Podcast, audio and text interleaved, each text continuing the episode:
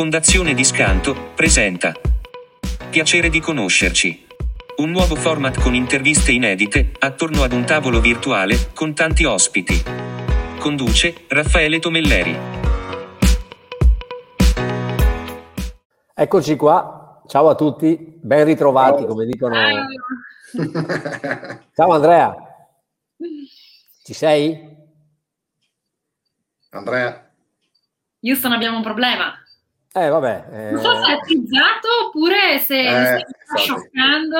No. Secondo, secondo me sta giocando. Ecco, ah, no, ecco. eccolo, eccolo, eccolo, eccolo, ecco, sta gio- Ma no, stavamo parlando di una. Riprendiamo tranquillamente il discorso perché in realtà il tema dal quale partiamo stasera è un tema trasversale. Parlavamo prima di un'esperienza politica. Anna, avevi detto di non voler parlare di politica, la eliminiamo subito.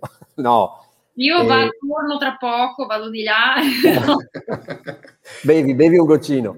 No, intanto vi propongo, scusate, di, di- di- di cominciare bene, come finiremo bene, con un cin cin, perché ci serve. Pronta, Eh. pronto. Eccolo qua, cin cin. Sì. No. No, il tema è appunto quello della, della passione, di quanto sia importante, io credo, in tutte le cose che si fanno. In, in questo senso, tante volte facciamo delle cose che, che sono già dentro di noi, tante altre volte dobbiamo, dico, dobbiamo appassionarci a quello che facciamo. È una capacità anche quella, perché non tutti hanno la fortuna di fare, per esempio, il lavoro che hanno sempre sognato eh, e magari trovi- ti trovi ad affrontare esperienze che comunque eh, sono impegnative e che non avevi messo in conto. Anche lì è importante, come dire, metterci del tuo e saper eh, metterti anche in discussione e ricominciare ogni giorno. Questo credo sia un po' il segreto anche di, per, poi, per poi trovare anche la passione in quello che si fa. Certo.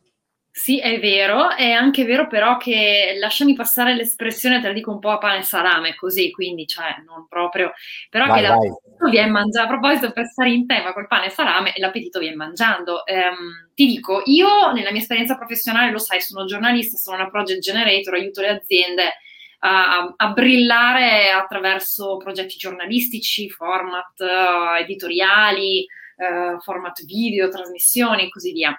Ehm, però eh, mi sono ritrovata anche a gestire ambiti eh, in cui non ero preparata, perché magari un po' un assaggio di marketing o gestire piani pubblicitari non è mai stato il mio, eh, io sono sempre stata da un'altra parte, mi sono sempre occupata di altro.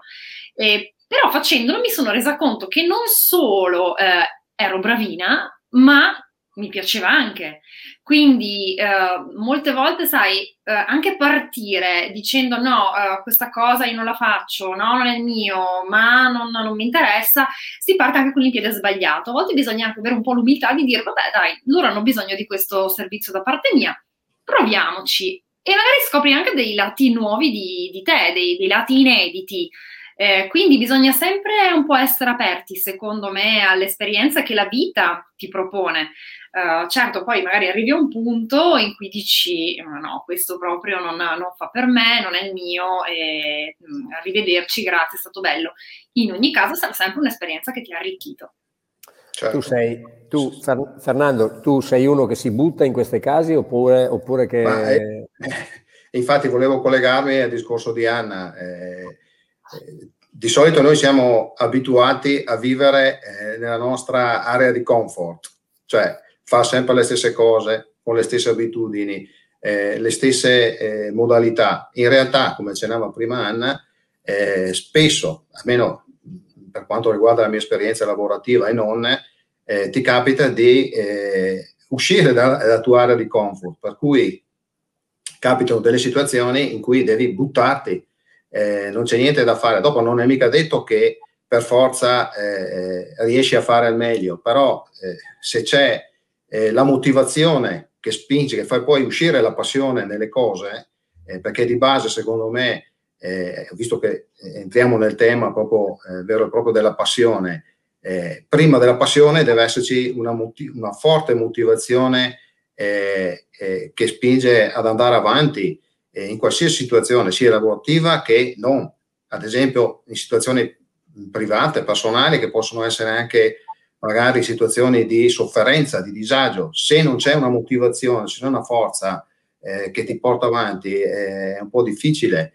Io di solito cerco, rispondendo alla tua domanda direttamente, eh, di eh, uscire da questa area di comfort, sempre con eh, un po' di titubanza, però se guardo la mia esperienza di vita, ripeto, professionale anche personale e sociale, eh, direi sì, mi, mi butto e dopo vediamo come va scoprendo anche alle volte che ci sono eh, delle, delle, risorse, delle attitudini che magari non sapevo di avere. Ecco, questo è un po' quello che è successo nella mia esperienza di vita finora. Io, io tendo invece a restare a... Sono, sono pigro in questo, tendo a restare nella mia zona di conforto. Mi piace usare l'italiano perché altrimenti eh, siamo, siamo a Mozzecane, possiamo parlare anche in dialetto, ma eh, esatto. non dobbiamo parlare della comfort zone che è inglese. No, no, la zona di no. conforto è più bella. No, io tenderei invece a stare, in questo sono abbastanza abitudinario, però eh, facevamo prima l'esperienza politica, che poi è una cosa che mh, mm, tu stai vivendo oggi eh, Fernando, e, e, immagino che sia una cosa che fai con passione, perché poi la politica certo. fatta a questi livelli soprattutto credo che sia... Però ecco, dico, io credo anche che, tornando al discorso che facevi, che sia importante anche, eh, tu hai detto la motivazione, sono d'accordo, ma anche, io ne faccio anche una questione di serietà, cioè Anna prima diceva, ti trovi a fare anche nel lavoro più bello del mondo, ci sarà il momento in cui questo lavoro ti piace un po' meno. Però lì c'entra anche la serietà, cioè il fatto di dire io devo farlo perché fa parte del mio, perché appartiene al mio ruolo, perché c'è una questione anche di responsabilità nei confronti, voglio dire, del direttore del giornale piuttosto che eh, di, di, di altre situazioni, di altre realtà, e quindi vai fuori dalla tua zona di conforto anche, anche perché devi farlo. E lì devi anche, secondo me, essere bravo a, a tirar fuori da te quello che magari pensi di non avere perché a volte di fronte a un ostacolo eh, ci fermiamo come, davanti, come, il cavallo davanti all'ostacolo. Invece, secondo me, è importante farlo comunque, perché poi magari scopri che in realtà eh, sei capace di farlo e ti dà qualcosa proprio perché superi anche dei tuoi limiti.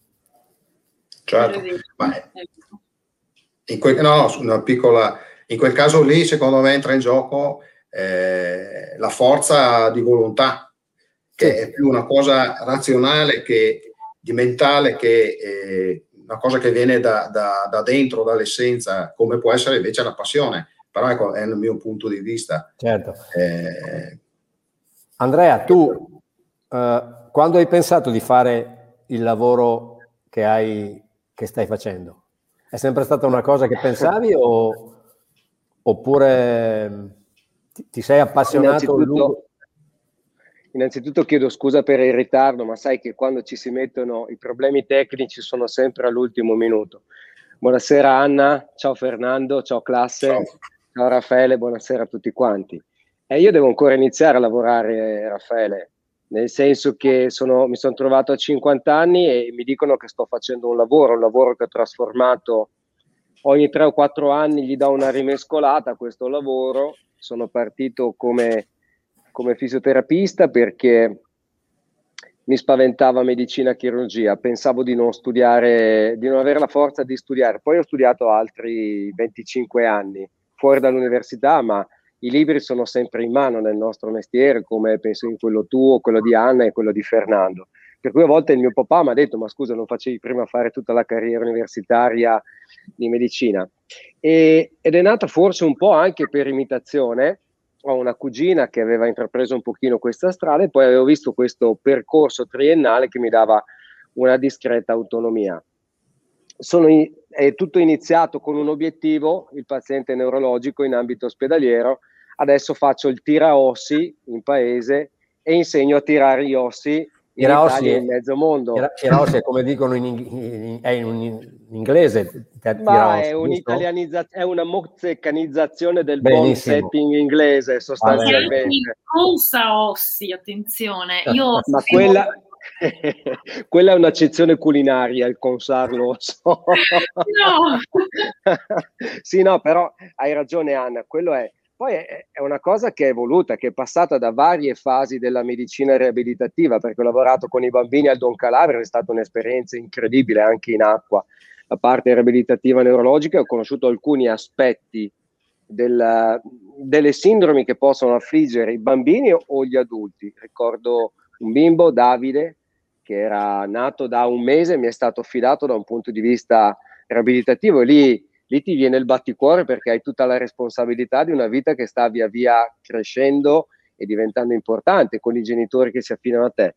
E poi passando anche dall'aspetto geriatrico, alcuni anni eh, me li ha regalati la casa di riposo di Villafranca dove ho operato. Attenzione, non è che li ho regalati io, le persone me le hanno date e intendo gli ospiti, le famiglie, gli operatori che ancora a volte incontro molto volentieri e poi ho intrapreso un'altra carriera grazie a una passione che ho sviluppato riprendendo in mano i libri e con una persona che condivide le passioni che ho, che è mia moglie, senza la quale tutto questo sarebbe un pochino difficile fra le tante cose, perché sai, quando la passione poi è condivisa, hai anche una santa donna che ti lascia ad andare 13 volte in due anni in Sud America ad insegnare e, e zitta e buona allevando due figli, vero? Perché l'ultimo, il secondo, l'ho battezzato tornando di corsa dal Brasile e mia moglie mi ha detto se torni sei presente al battesimo, se no andiamo avanti lo stesso, vero? Cioè, mi, sembra, mi, sembra, mi, sembra, giusto, mi sembra giusto.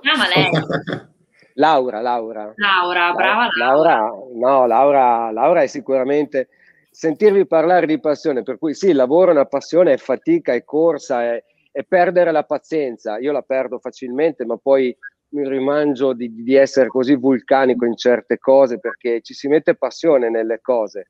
Eh, condividere la passione con altri, in famiglia, in primis, con i figli, con, eh, con, un gruppo di collaboratori e amici, poi rinforza molto, insomma. Cioè andare a un concerto da solo è bello, andarci in compagnia non c'è, du- non, c'è, non, c'è, dubbio. Ricordo mai i concerti, sono un ricordo in questo momento, però sì, un bel ricordo. Eh, esatto. Beh, speriamo, speriamo, adesso è difficile anche sperare, a dire la verità, perché il momento è questo, quindi beh, la speranza c'è sempre, ma non stiamo...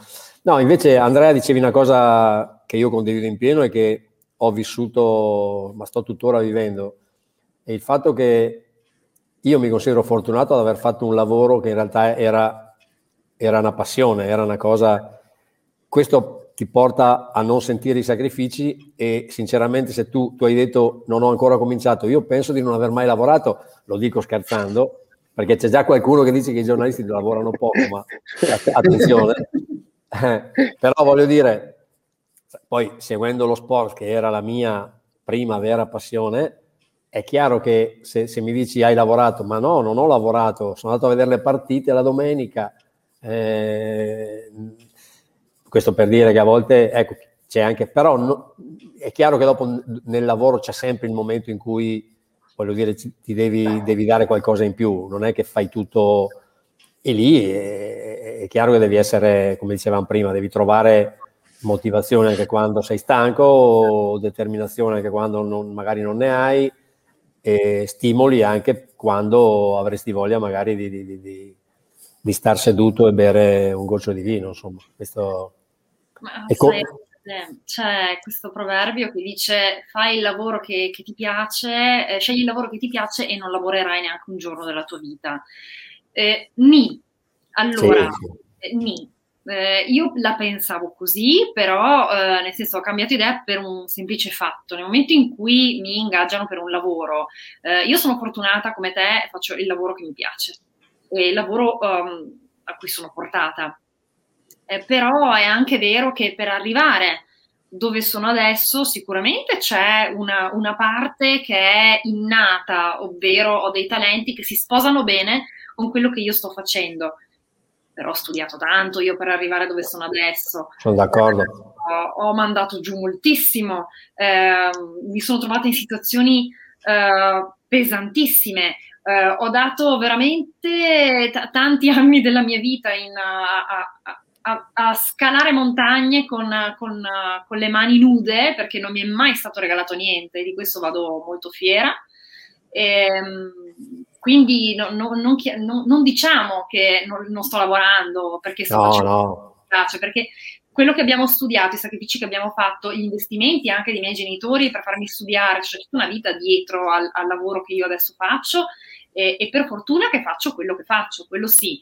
Eh, sono stata fortunata a, a, poter studiare, sono stata fortunata e privilegiata a scegliere anche di poter fare quel mestiere lì, anche se ci sono arrivata un po' per vie traverse perché non mi sono svegliata un giorno e, e ho detto ok, faccio la giornalista.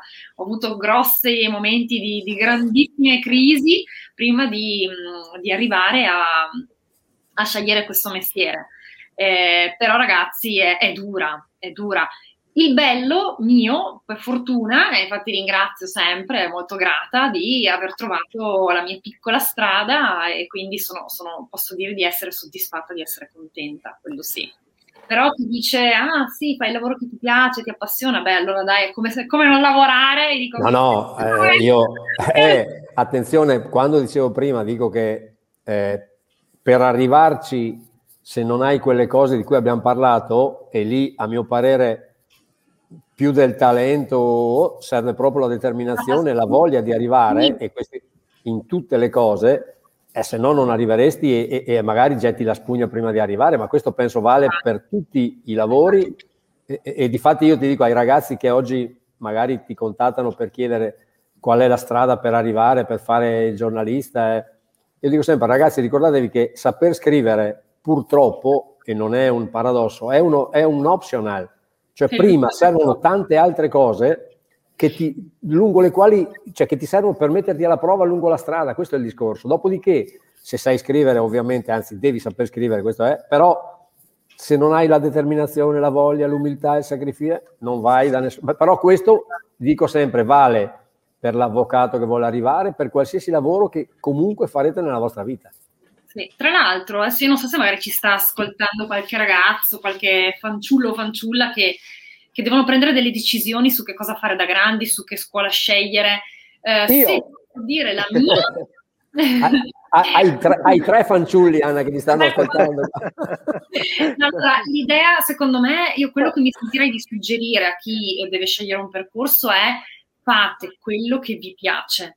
E, e sapete anche perché um, quando dovevo scegliere l'università io, uh, un po' di tempo fa, no, no tanti anni fa. Cinque però, anni fa, cinque anni fa. Sì, 5-6. Sì, eh, uh, sai, mi, mi, sarebbe piaciuto anche fare lettere e filosofia, mi piaceva filosofia, però mi sono detta, ma eh, filosofia poi cosa fai? Vai a insegnare? Ma no, ni, mi, allora alla fine ho preso un'altra strada. Però adesso, le, le, cose poi nel tempo cambiano. Noi dobbiamo sempre pensare a questo, che prima cosa le cose cambiano. Infatti le aziende adesso stanno cercando moltissime persone laureate in filosofia da associare a quella che è una materia digitale, informatica, perché la conoscenza umanistica sta pian piano esplodendo, le, le aziende cercano, cercano, persone laureate in filosofia e quando mi sono iscritta all'università io non c'era questa prospettiva. Quindi le cose cambiano, gli scenari cambiano. E eh, seconda cosa, poi, una volta che ti laurei, il segreto cos'è?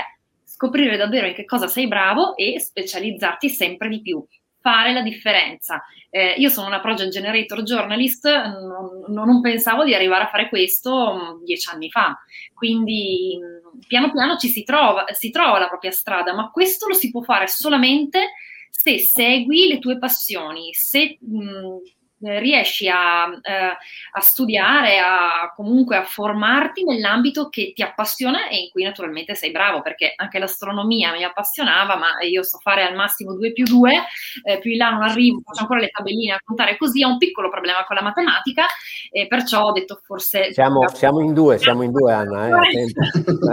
meglio con le parole. Proprio. Tieni, tieni presente, se posso dire una cosa, c'è Giampaolo. Ciao Giampaolo. Ciao, ciao, ciao a tutti. Ciao, ciao, ciao. Ci fa, ci fa, piacere, ci fa piacere vederti. Ciao, scusate. Prima, prima, avevamo detto di tutto su di te, adesso, adesso ti diciamo. Dobbiamo siamo... stare zitti, non possiamo più insultare. Es- esatto. È Soprattutto Anna credo che abbia parlato malissimo di me, ma va bene. Male, male, male, male. Malissimo, male, male. No, scusate, scusate, ma ero ormai è epoca di videocollegamenti, videoconferenze, quindi siamo sempre ipercollegati e quindi non, non finisce, finisce, un collegamento con l'ufficio, un altro e quindi scusate il ritardo. No, grazie a te invece che ci tenevamo e per quello ti abbiamo aspettato con, con piacere. Grazie. Giampaolo, dicendo che le passioni vincono sempre alla fine eh, in ambito lavorativo, se fai qualcosa che ti appassiona, scegli sempre la strada giusta in fondo. E tu cosa ne pensi? Sei di questo avviso oppure bisogna guardare le classifiche su cosa è più gettonato e, e seguire invece quello che, eh, quello che il mercato vuole? No, no, io è, è, una vita, sono 51 anni che vado avanti grazie alle mie passioni, insomma, è quello che dico pure ai miei allievi poliziotti o quando sono andato in varie occasioni nelle scuole e che dico che sin da piccoli bisogna coltivare le proprie passioni e portarle avanti.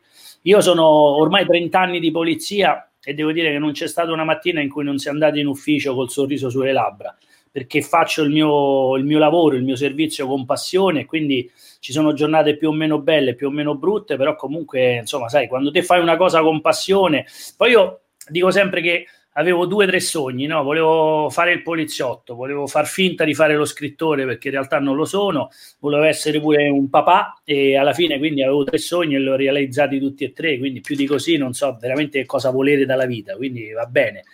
E cerco di farlo con passione sempre, tutti i giorni, qualunque cosa che faccio e secondo me poi quando tu lo fai con passione ti possono dire di tutto, però insomma si vede che uno lo fa con passione e col cuore. Insomma. C'era un'altra cosa che facevo prima, giocavo sempre a pallone. Eh?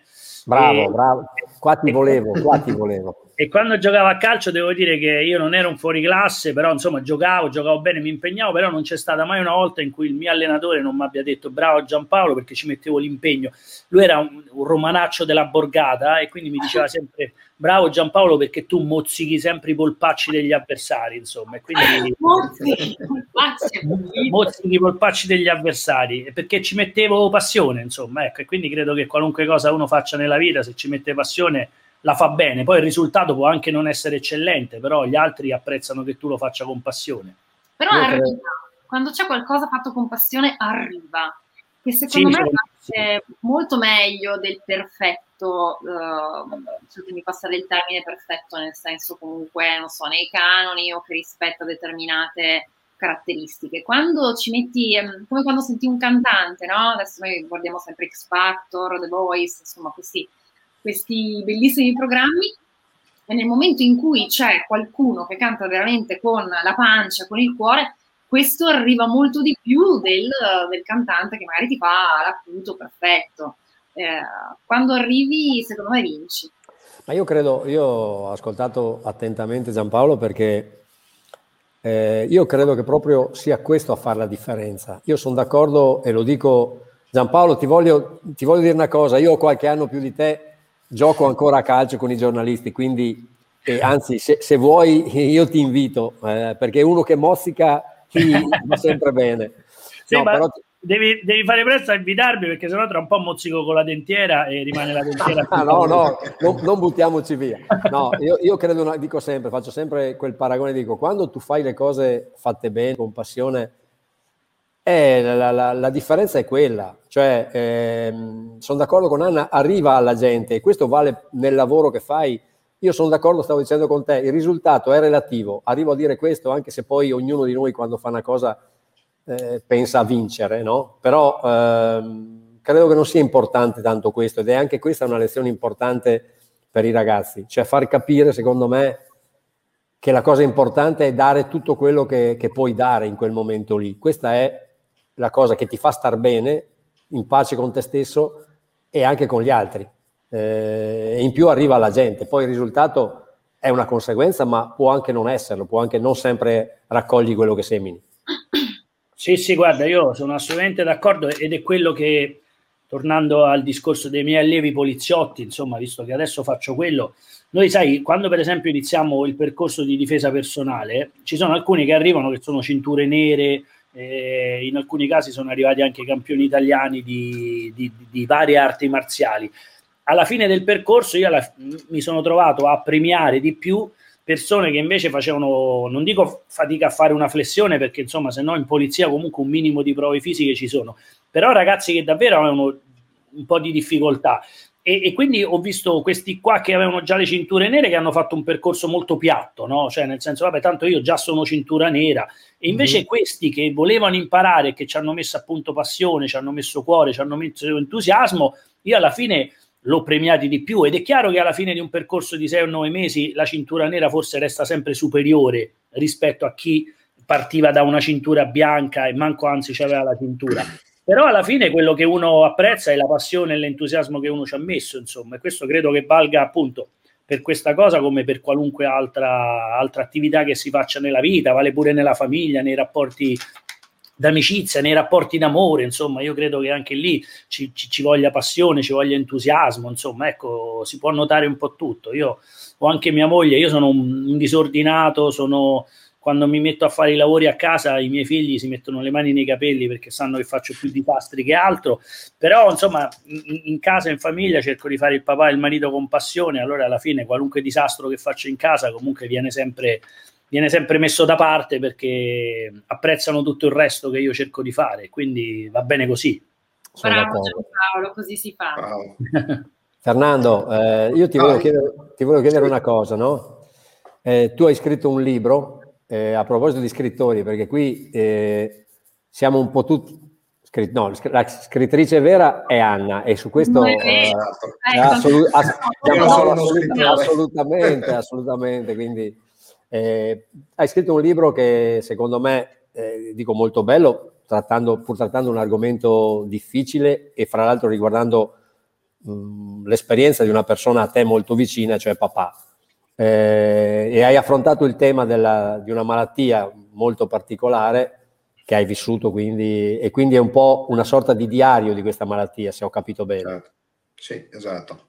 Infatti hai usato proprio il termine giusto, una sorta di diario che è stata anche sostanzialmente una, eh, una forma di terapia, ecco, per eh, scaricare un po' quella che era la sofferenza e il disagio di quella situazione. Però, torna, collegandoci al discorso passione, motivazione, eccetera. Questo, ad esempio, in questa circostanza, perché si, passa, si parla molto spesso eh, l'abbiamo visto anche stasera, del, del lavoro, sì, il lavoro sì, è, è, un'attività che, che, ci impegna eh, minimo 10 eh, ore al giorno, quindi è giusto parlarne a livello di passioni e di motivazione, però anche la, nella vita privata, eh, oppure come dicevo prima, eh, nella vita sociale, eh, questa componente è fondamentale. Nel mio caso, ad esempio, eh, per me scrivere un libro è stato eh, un obiettivo, cioè un obiettivo importante per raccontare questa esperienza eh, alla gente. Cioè, io ho cercato anche di eh, trasferire attraverso questo, questo, scritto un messaggio positivo, cioè non è un libro che, eh, che, si, che, che, piango su me stesso di questa situazione, è un libro che porta forza, questo è è stato il mio obiettivo. E questa è stata, diciamo, la motivazione principale che forse mi ha dato la forza anche di affrontare la situazione in cui mi trovavo, perché comunque eh, io sono figlio unico e con mia madre abbiamo gestito questa situazione eh, molto difficile, adesso non so, eh, credo che sappiate tutti un po' come sono eh, le, le, circostanze che vivono le famiglie con i malati di SLA, eh, è cambiato parecchio rispetto, rispetto a vent'anni fa, che sono passati quasi vent'anni, eh, c'è più supporto da parte delle strutture sanitarie, da parte delle, degli enti locali in, in, queste situazioni, però allora diciamo eh, bisognava gestirsela, farsi sulle maniche e, e, e, se non c'è la forza dentro, la motivazione, spinta anche da una passione per affrontare, cioè è tutto collegato, è tutto collegato. Questo mi ha dato una grandissima forza per affrontare la situazione, quindi ecco, confermo che eh, oltre all'aspetto lavorativo eh, c'è anche l'aspetto, può coinvolgere anche l'aspetto privato. E volevo dire solo una, scusa se volevo fare una piccola digressione collegandomi al discorso di Anna. Anna diceva prima, eh, rivolgendosi ai giovani, eh, fate quello che eh, vi appassiona, scegliete il percorso che vi piace, però eh, non è sempre semplice perché nelle famiglie ci sono di solito anche genitori che non, mh, inconsapevolmente indirizzano i figli eh, verso eh, strade che in realtà non sono quelle che, che appartengono ai figli. Eh. E volevo eh, aprire questa, questa riflessione, secondo me ce ne sono tanti Magari tra di noi non ci sono, però no, no. ce ne sono in giro. Ecco, non so se siete d'accordo su questo. No, ma ci sta, nel senso, allora, quando un, un ragazzo è molto, una ragazza, sono, quando si, siamo molto piccoli eh, e non abbiamo idea di che cosa fare nella vita, è chiaro che magari il genitore interviene per salvare capre e cavoli. Uh, vi faccio il mio esempio. Io non avevo grandissima voglia di studiare, non brillavo, uh, cioè non eccellevo, ma mh, mm, nemmeno ero diciamo così, così indisciplinata, diciamo senza infamia, senza lode me la cavavo. E I miei cosa hanno detto nel momento in cui è, stata, è stato il momento di scegliere il liceo? E vabbè, vuoi andare avanti a studiare? Ok, andiamo avanti. Eh, fai un tipo di scuola che se dopo ti vuoi fermare, almeno ti dà qualcosa per, mh, mm, per il, famoso, il famoso diploma? Sì, qualcosa che potesse essere utile anche nel momento in cui io non avessi voluto andare all'università. Eh, quindi ho fatto un liceo, un liceo linguistico, in modo che io sapessi, potessi usare le lingue, magari per lavorare nel turismo, per fare, insomma, bene o male, sapendo, avendo un paio di lingue in tasca, riesci a, certo, eh, sì. a, a sbarcare il lunario, certo. insomma, a fare qualcosa. E, ehm, non è una scelta che, cioè io non, non l'ho né subita né, né, accettata, nel senso nel momento ho detto va bene, l'ho, l'ho comunque capita e mi è andata bene perché male sono, sono, portata per le lingue, quindi anche con abbastanza facilità sono, sono riuscita a, a, fare quel tipo di scuola. Adesso che ho un po' di anni in più, sempre pochi come si diceva prima, certo. sempre pochissimi, un po' mi dispiace eh, non aver fatto il liceo classico perché la forma mentis del classico tutta quella conoscenza legata alla storia antica a me manca. E, um, all'epoca l'avevo scartato perché mio padre che lui, lui, fece il classico eh, quando, quando, quando, era appunto ragazzo, ma si parla insomma, di un bel po' di tempo fa, dove i professori davvero strigliavano e dove davvero non, non c'erano scappatoie, non c'erano scorciatoie, si studiava veramente alla grande, mi aveva spaventato dicendo ma guarda che con le versioni di greco-latino devi studiare di notte, cioè devi studiare tantissimo, non ce la fai mai. ok, va bene, faccio linguistico magari in realtà si studia uguale, nel senso che ok, non c'è la versione di, greco antico, però imparare un, il francese con tutti i suoi meravigliosi accenti o comunque imparare anche il tedesco con tutte quelle parole molto strane, che in realtà l'ho trovato molto più semplice di quello che pensavo, ha un suo impegno. E quindi mi sono fatta un po' spaventare, non ho fatto liceo classico, oggi che ho qualche anno in più, si diceva, e un po' mi dispiace. Eh, però, vabbè, eh, in ogni caso mi è servito, in ogni caso sono stata contenta e sono contenta di aver imparato eh, tre lingue più il latino. insomma, bene o male, mi sono servite e mi stanno servendo tuttora perché, insomma, sapere bene l'inglese o saper parlare il francese o il tedesco. E allora, Anna, se, se, tu mi aiuti in qualche traduzione, io ti aiuto in qualche io, io alla fine liceo classico. Appena appena. Però guarda, allora vedi eh, certe volte la vita cosa ti porta a fare. Adesso io sto prendendo lezioni da una mia amica, eh, lezioni di conversazione in inglese, English, English conversation, perché mi sono resa conto che mh, mm, sono davvero molto arrugginita e mi è dispiaciuto. E, um, un, e quindi adesso sto un po' rispolverando almeno l'inglese, che è una lingua di, insomma, bene o male mondiale, ecco, insomma, quella è la chiave per, per anche, nel senso, in qualsiasi paese l'inglese certo. si parla, quindi adesso lo sto riprendendo in mano, lo sto rispolverando. Giampaolo volevo, dirti che, Giampaolo, volevo dirti comunque non chiedere lezioni di matematica né a me né alla Anna, eh, attento, quindi no, se no, ti serve... male.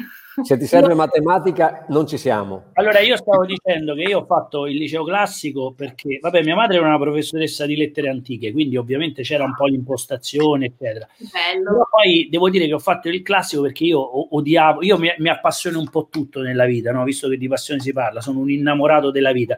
Cosa, una cosa della quale non mi sono mai appassionato è la matematica. E adesso voi dovete sapere che ho Dalia che fa la terza elementare e, e Davide che fa la prima elementare. Io sono già d'accordo con mia moglie che io faccio tutti i compiti con loro tranne i compiti di matematica. Oh. Perché già quelli della terza elementare mi mettono in difficoltà. Ma, voi per... matematica non sarà, ma è il mio no. mestiere.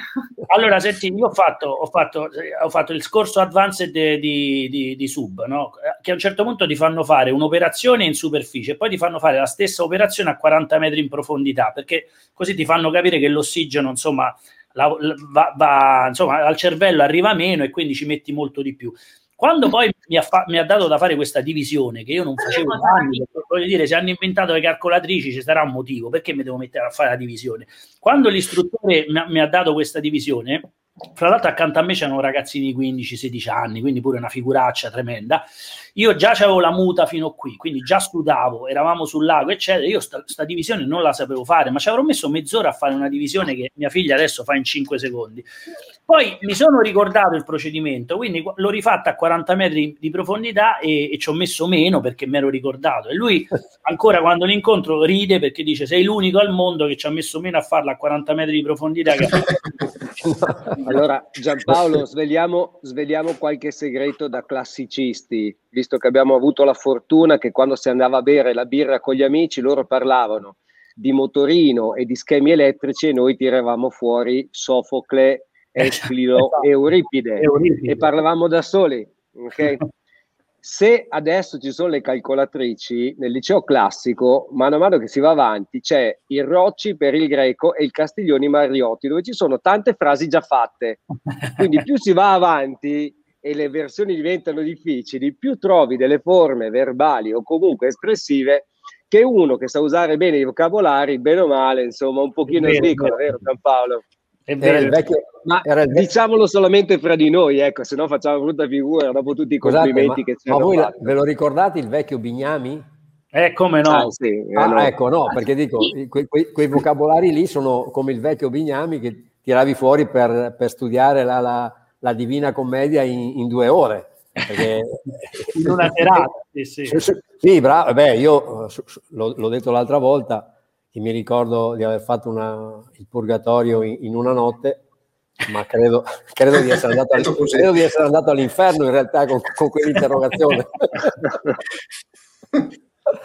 no, invece una cosa che è uscita eh, già da, da, Fernando e anche da Anna, ma nei, nei nostri discorsi, è il ruolo dei genitori, no? perché in realtà, e questo insomma riguarda un po' tutti, eh, ta- ecco quanto Mm, magari anche inconsciamente condizioniamo i nostri figli, perché è chiaro che quando arriva il momento della scelta eh, tutti noi vorremmo o che facessero il classico perché l'abbiamo fatto noi, oppure che non lo facessero perché abbiamo fatto fatica noi.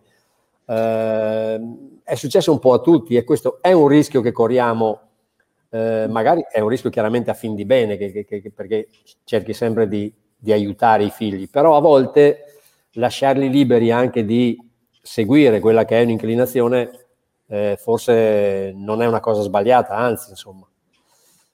Era, io ho due figli maschi. Guarda, sì, io, noi indubbiamente iniziamo a condizionare i nostri figli da, dal primo giorno in cui nascono, insomma, quindi in qualche modo, consciamente o inconsciamente, li condizioniamo, sempre a fin di bene, ovviamente, però eh, chiaramente trasmettiamo quello che noi siamo, quello che noi vorremmo, eh, alle volte sbagliando cerchiamo di condizionarli, cercando di farli diventare ciò che noi non siamo potuti essere, insomma, quindi anche questo è un altro, è un altro grande problema. E sulla scuola indubbiamente c'è, io guarda, ho l'esperienza di questo, fra l'altro mio fratello che è un giornalista che lavora giù, io son, sono riuscito, ho grande influenza su, su mio nipote, che, che, fra l'altro è un ragazzo, un bimbo adottato dalla, dalla, adottato dalla Russia, che adesso insomma è un, è un, ragazzo, e c'era questa mitica scelta del liceo, adesso che scuola superiore farà, quindi mio fratello era orientato in un modo, però vedevo che mio, mio, mio nipote era bravissimo nel disegno, insomma, quindi ho detto vabbè, ma lui è, è, il liceo, è il liceo artistico, cioè quello, allora poi sai mio fratello che invece aveva fatto lo scientifico, che fra l'altro rispetto a me è uno molto pragmatico, molto... e quindi no, vabbè, ma al liceo artistico, poi alla fine che farà il liceo artistico? Finito eh. il liceo artistico, insomma, le solite cose. Adesso diciamo che ancora non è finito l'anno, però devo dire che sta avendo dei successi be- bellissimi, cose che insomma un po' ci preoccupavamo, aveva fatto un percorso alle medie buono, ma niente di che, e invece grazie poi alle sue doti artistiche, anche in quelle materie dove magari può brillare meno, insomma, alla fine sta andando molto bene. Quindi abbiamo, siamo riusciti a fargli seguire un po' più la passione rispetto a quello che sarebbe stato anche ciò che mio fratello e mia cognata avrebbero voluto, insomma. Però è chiaro che coi figli è difficile, che probabilmente, guarda, se ne parlava tanti anni fa, se vi ricordate che, per esempio, per i figli io non sarebbe male, eh, premesso che stiamo parlando di un periodo in cui è già tanto che le scuole siano aperte, però non sarebbe male pensare a una scuola dell'obbligo davvero cioè di 5 anni di media, cioè un percorso più o meno comune che possa portare questi ragazzi che noi poi crediamo grandi, perché poi grazie alla rete e a tutto quanto loro crescono più in fretta di forse di quanto siamo cresciuti noi, forse però crescono meno bene di quanto siamo cresciuti noi. E, e poi indubbiamente avere quindi un'età diversa in cui magari hanno una maturità diversa e anche hanno, hanno dentro insomma qualcosa di più chiaro per decidere un percorso insomma. Perché forse effettivamente finite le medie è un po' troppo presto per noi genitori e per loro decidere davvero qual è la strada. Sì, sì io penso anche ti dirò Giampaolo che eh, penso alla mia esperienza per esempio anche quando esci dalla maturità tante volte sei troppo giovane per avere già le idee chiare. Perché per esempio io mi sono iscritto a legge e mi sono accorto abbastanza presto che non, era, non sarebbe stata la mia strada, a prescindere dal fatto che magari cominciavi a, appunto a, ad avere già chiara l'idea della, del giornalismo piuttosto. Per cui dico, condivido in pieno questo. Alla fine della terza media eh, un, un, siamo, sono ancora, adesso non diciamo, è chiaro che crescono più di noi, sono cresciuti, sono molto più maturi, però sono dei bambini, sono eh, dal punto di vista della maturità, soprattutto nelle scelte che poi possono orientare anche il tuo futuro. Io condivido questa, questa, questa tua opinione, perché secondo me potrebbe aiutarli di più anche a, a, scegliere loro, mentre tante volte alla fine delle medie siamo più noi che scelgono di... di, di sì, secondo me succede questo, sì. Eh, eh, perché appunto li orienti sulla base un po' delle tue esperienze, per cui dici ho fatto lo scientifico, allora vabbè, eh, però in realtà tante volte loro subiscono questo. Ecco. Vero, vero. Eh, Bisogna dare tempo, anche perché, scusami Anna, eh, vado veloce, eh, a volte, sai, avere un papà o una mamma molto appassionati di quello che fanno, di come lo fanno, è anche un fardello un po' pesante. Bisogna, bisogna capire che ci sono fasature eh, differenti un esempio stupido banale con Francesco che è in quinta elementare, siamo nella fase del, dello studio delle scienze dell'anatomia umana. Giochiamo sul velluto in casa, vero? Cioè non abbiamo mai inanellato una serie di 10-10 elode come nell'ultimo periodo, ma perché insomma viene, viene abbastanza spontaneo. Io fisioterapista, la mamma infermiera, il che non significa che quella sarà la sua strada, vero? Certo. È solamente una, una, fase di gioco che abbiamo adesso, cioè lui è cresciuto con i pezzi d'osso che giravano per casa per lui è una cosa abbastanza normale. Fabio ha tempi diversi, ha un'intelligenza e un intuito che è totalmente differente da quello di Francesco. E bisogna avere la capacità di saper rispettare, sicuramente indirizzando un po', ma pur essendo la stessa famiglia sono caratteri e modalità di, di affrontare le cose totalmente diverse. Anche se sai, sulla questione figli, io devo dire che non Dalia, ma mio figlio Davide è già segnato, eh, perché vabbè, voi se non lo sapete, anche mia moglie è una poliziotta, insomma, e quindi siamo tutti e due funzionari di polizia. E quando Davide è nato, il 6 ottobre del 2014, siamo andati a, a Borgo Trento così, alla fine quando l'ostetrica insomma, è nato, ho detto, vabbè, allora quindi sul documento mettiamo che Davide è nato all'1.13 del, 14, del, del, del 6 ottobre, 1 e 13, 113 come il numero della polizia. Cioè, ecco. io, io, io, e mia moglie, e quindi io, esiste il certificato di nascita in cui c'è scritto Davide Trevisi, nato all'1 e 13, quindi lui è già segnato. Noi già gliel'abbiamo detto che Dalia magari no, ma lui è già un poliziotto perché uno che nasce all'1 e 13 di notte non può che essere un poliziotto. È fatta. Fantastico. Bello, bello, io, io, che ridevamo, ma io vabbè ridevo, Mattea che aveva appena finito di soffrire in realtà rideva già come una pazza e l'ostetrica ci guardava perché ma che vi ridete, cioè è l'1.13 13 noi no. poi a dirle eh, dopo ho capito meraviglioso, meraviglioso bello eh. Giampaolo, eh, tu hai scritto eh, adesso non, lo so che dici non sono uno scrittore però hai scritto parecchie cose belle mh, mm, raccontando la tua esperienza e come è nata dentro di te o ce l'hai sempre avuta? Perché se hai fatto il classico magari eri portato anche verso uh, un certo tipo di, di esperienza, di, di, Eh, Come è nato dentro di te l'esigenza e quanto ti ha condizionato diciamo, anche la tua esperienza professionale?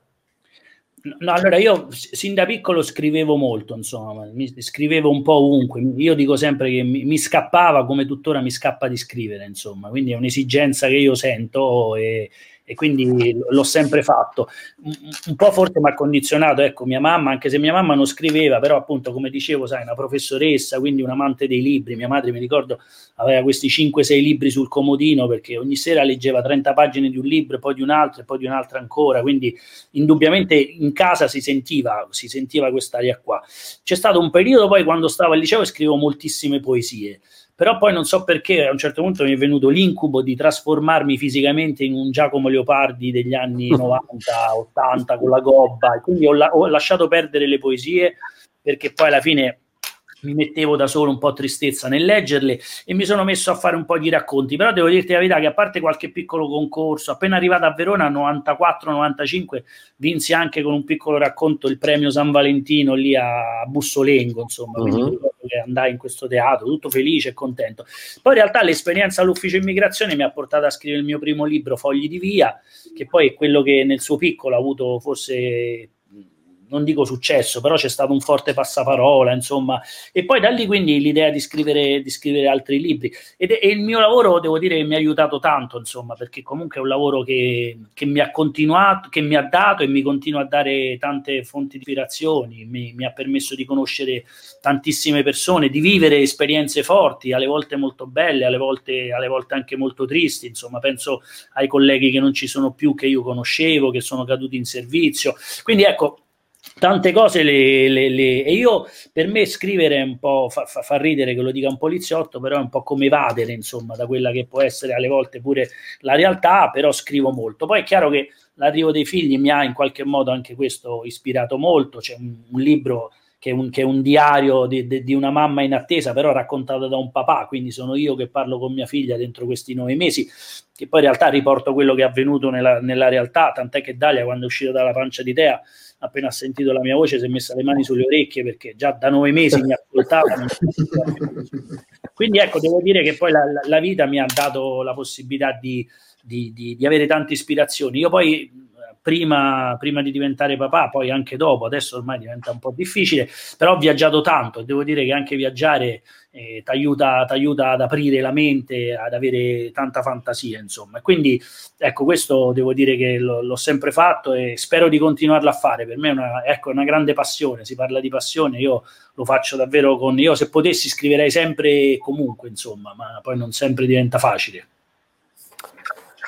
Anna, io ho sul comodino il, il, tuo primo libro, il secondo non ce l'ho, eh, no, a parte la verità. Eh, così, eh, dimmi così, quello, quello, quello, che pensi, quello che, che, stai vivendo, quello che ti ha dato eh, anche questa seconda esperienza. Oh, allora, Anna è, Giampaolo, Anna è scrittrice vera, attenzione. Beh, no, no, allora adesso però... No, Mi viene no, eh. parole di lei, guarda Anna. Di queste cose ne parliamo. Mi hanno sempre scrittori veri, che sono io, è che scrittore non è chi eh, scrive il, um, nel senso, il primo libro e basta e poi lascia lì, ma scrittore è chi poi continua a scrivere è tut- mm, chiaro che nel momento in cui noi ci mettiamo a scrivere una storia ci sentiamo tutti un po' scrittori e in, qual- in un certo qual modo effettivamente lo siamo anche se, scriviamo solamente un libro.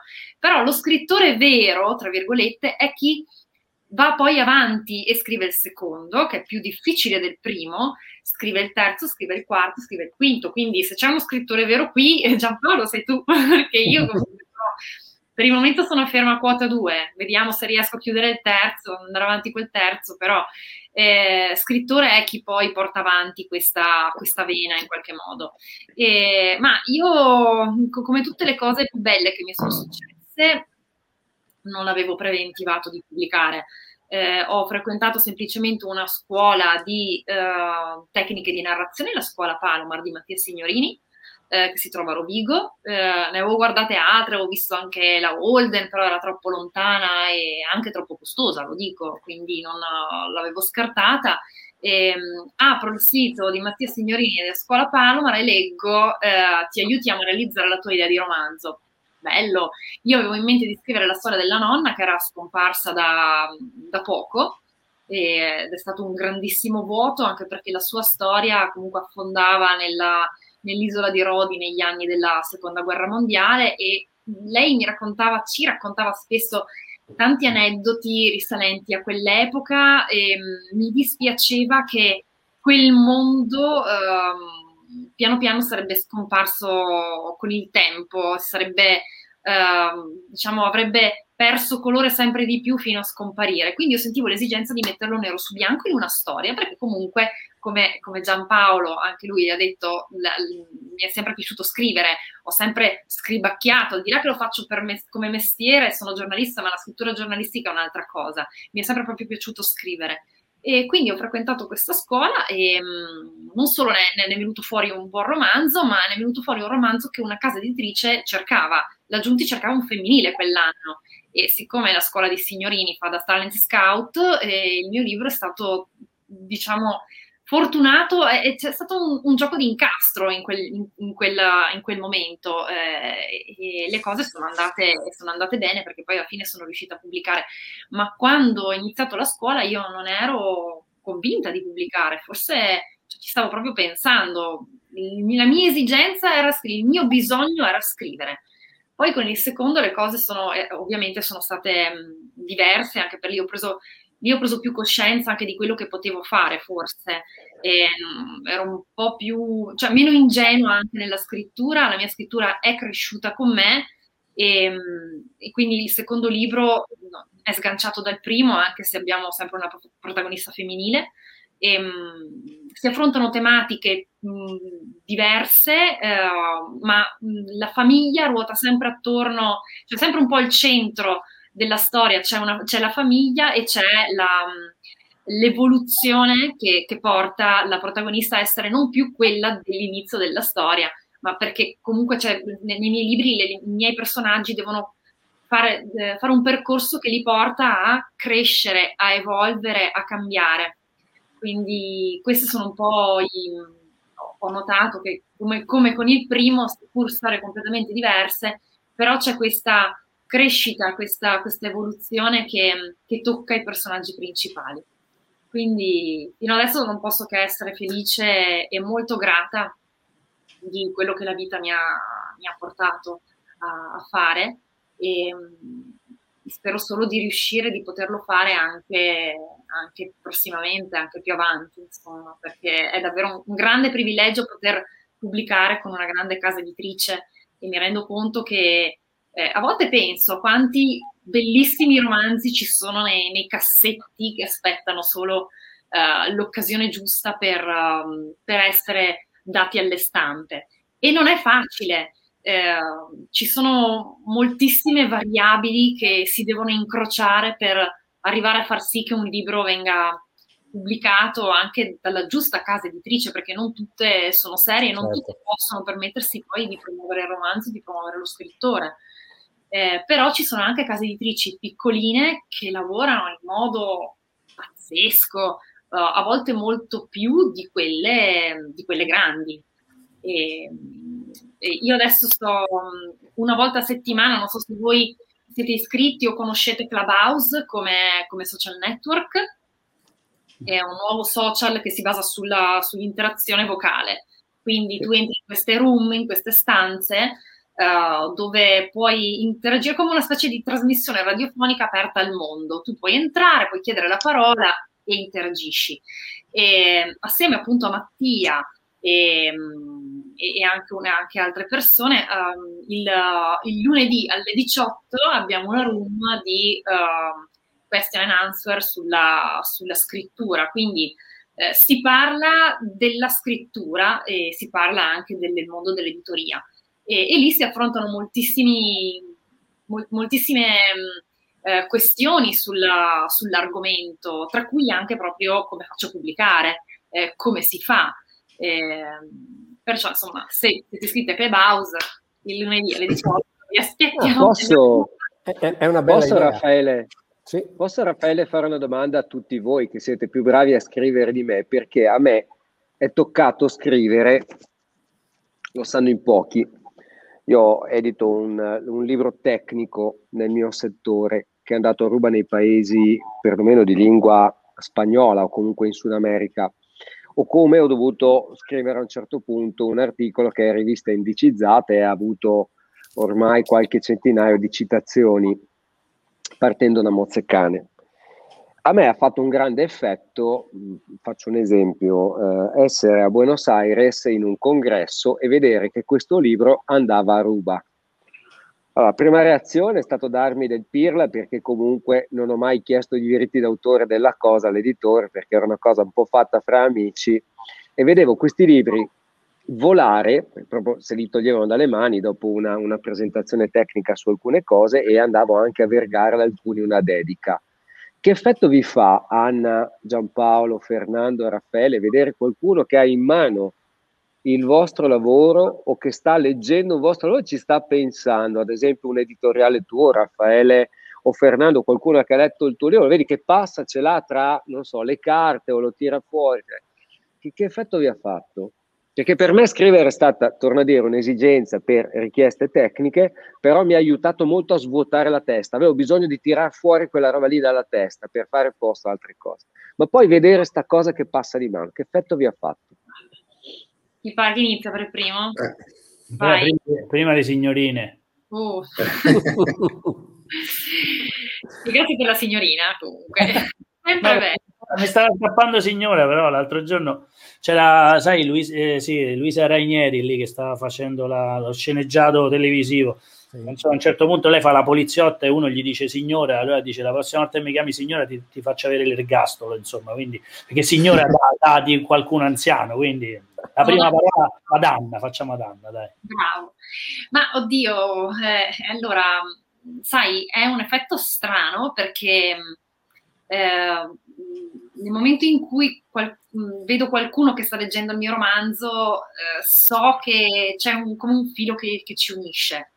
Eh, lo dicevo anche oggi parlando con un'amica, io nei, nei, nei miei romanzi, che sono, sono storie, eh, però io metto sempre delle chiavi, cioè per me ci sono delle chiavi dentro e la mia speranza è che queste chiavi possano, cioè permettano alla persona che legge di aprire delle porte delle porte interiori, di farsi delle domande, di, mm, non di trovare delle risposte perché i libri non danno risposte, però se non altro farsi delle domande e capire qualcosa di più di loro stesse o della loro vita. Quindi io nelle, nei, nei, miei libri ci metto sempre queste chiavi e, e, quando vedo una persona che legge il mio libro mi chiedo com'è la sua vita, mi chiedo se quel romanzo aiuterà quella persona magari a fare luce su certi aspetti o farsi delle domande o cambiare anche delle cose in meglio, perché no? Quindi è, è un'emozione grande, un'emozione grande. Grazie. Vado io. Vai, vai. vai.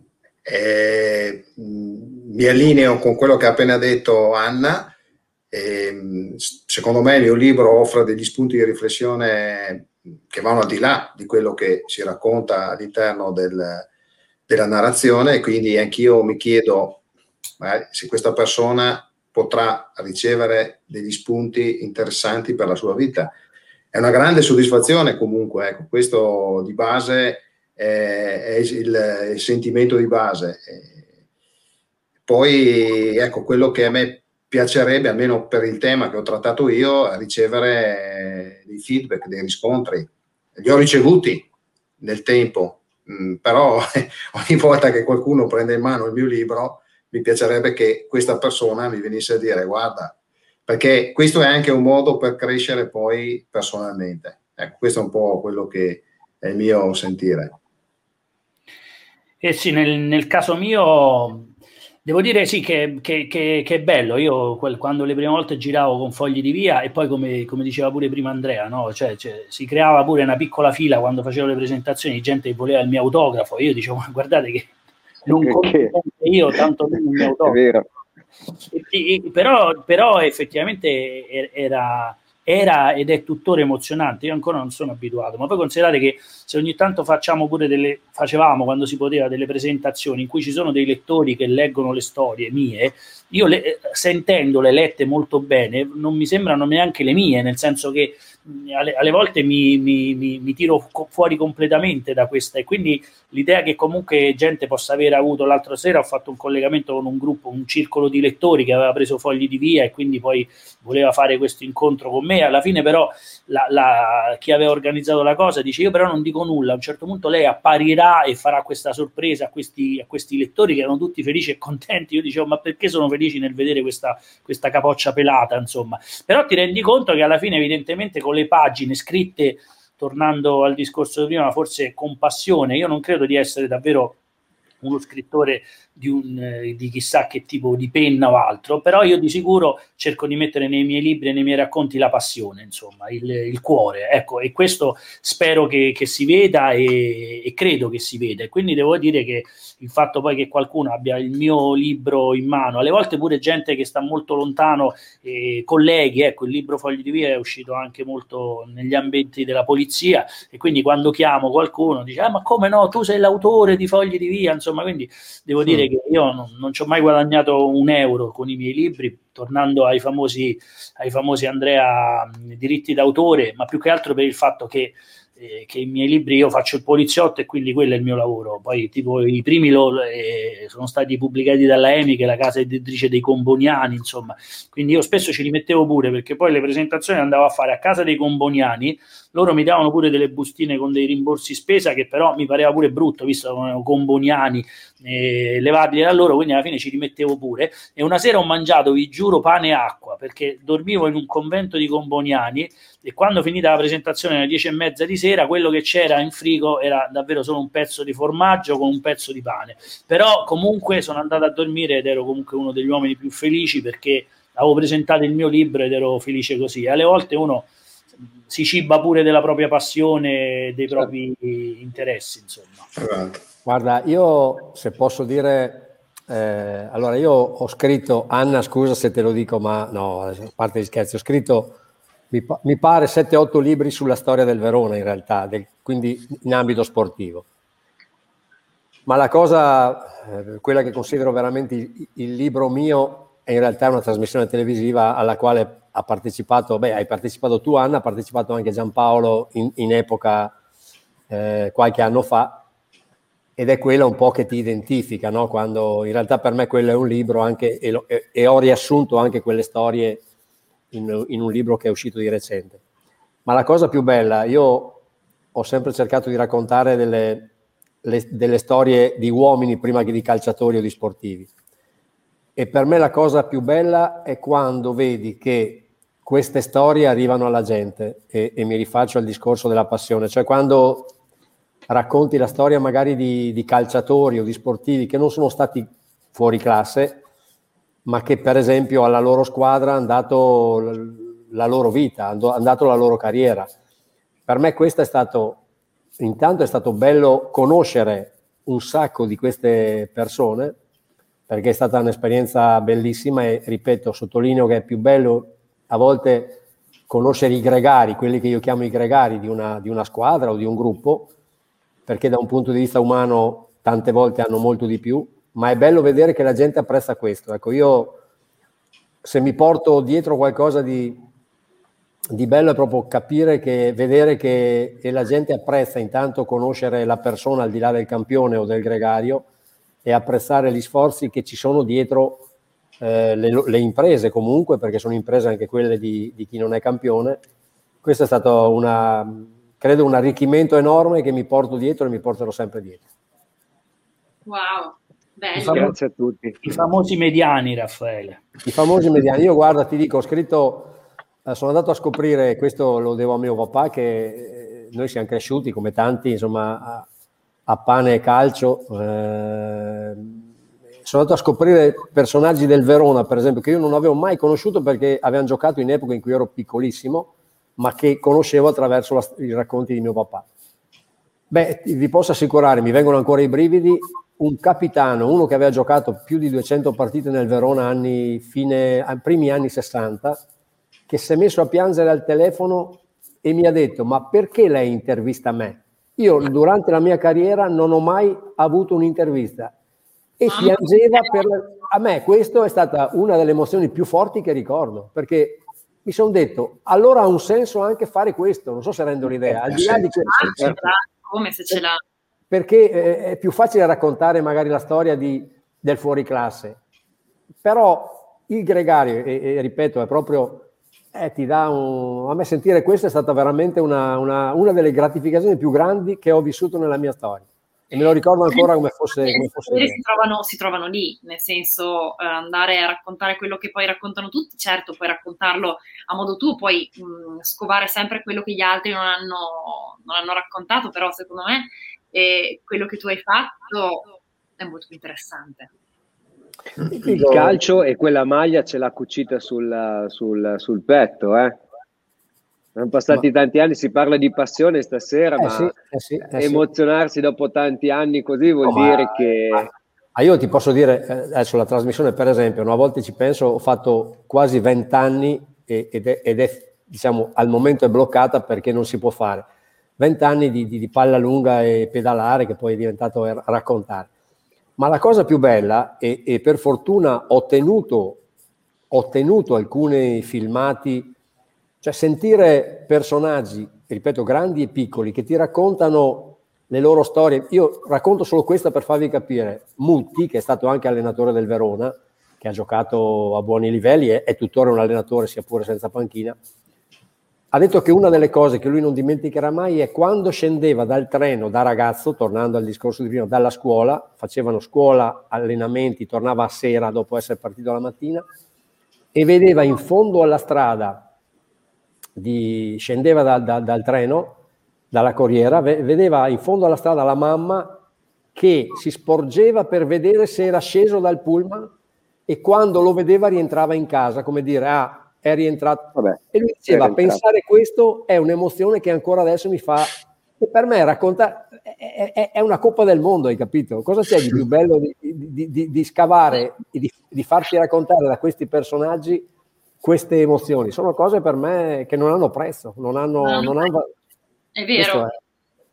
Cioè, Grazie per averle condivise con noi, tra l'altro. No, ma, una, so, ma, ma, ce ne sono tantissime. Io veramente conosci, non so, Lodetti, che è stato del grande Milan, no? un personaggio straordinario, che ti racconta, il, il, quel, ha vinto tutto, uno che negli anni 60, quel, ti racconta eh, come, come, come, vivevano loro, come, e che ha giocato fino a 50 anni con dei ragazzi in un parco di Milano, eh, senza dire chi era, e soltanto per caso, dopo 20 anni, per un tifoso che è passato di lì, gli ha detto ma guarda che c'è Lodetti che gioca e questi ragazzi non sapevano che era lui, lui cioè per dire no, perché e diceva andavo a giocare con loro nel parco di nascosto da mia moglie. Perché pur, però so, e, e, parliamo di passione, questa è la passione, hai capito? Eh, sì, è, certo. E questo è, è un valore aggiunto per tutti. Certo. Beh, io direi che il brindisi di questa sera va fatto alla passione allora a questo punto. È stata il, poi il, il fil rouge che ha unito questa... Allora, io direi che Giampaolo forse ne è sprovvisto perché non, non è stato avvertito, ma brindiamo anche per lui. Io vi inviterei, se siete d'accordo, ad alzare i vostri bicchieri. Giampaolo... È come se ce l'avessi. Eh, ecco, no, infatti, anzi, scusa, ma non, non è stato possibile. No, figura, colpa mia, sono arrivato tardi, ma io Vabbè, non... con voi comunque. Perfetto, e noi, prendi- e, noi, e noi, lo alziamo con te comunque. Io direi che restiamo fra di noi poi per i saluti, però brindiamo anche a chi ci avesse ascoltato perché brindiamo alla passione che è la molla di tutte le cose che si fanno, dalla, dall'essere papà, come ha detto Giampaolo, all'essere marito, all'essere compagno di vita e in tutte le cose che faremo. Cin cin. Cin cin. A voi e grazie. Grazie, grazie anche alla Fondazione di Scanto, grazie Raffaele. Grazie, grazie a tutti. Grazie, grazie, grazie a, a voi. Ascoltato. Alla prossima. Alla, alla prossima. Buon alla vento. Prossima. Ciao. Eh, Ciao. Anche però, vero? È giusto. Sì, hai ragione.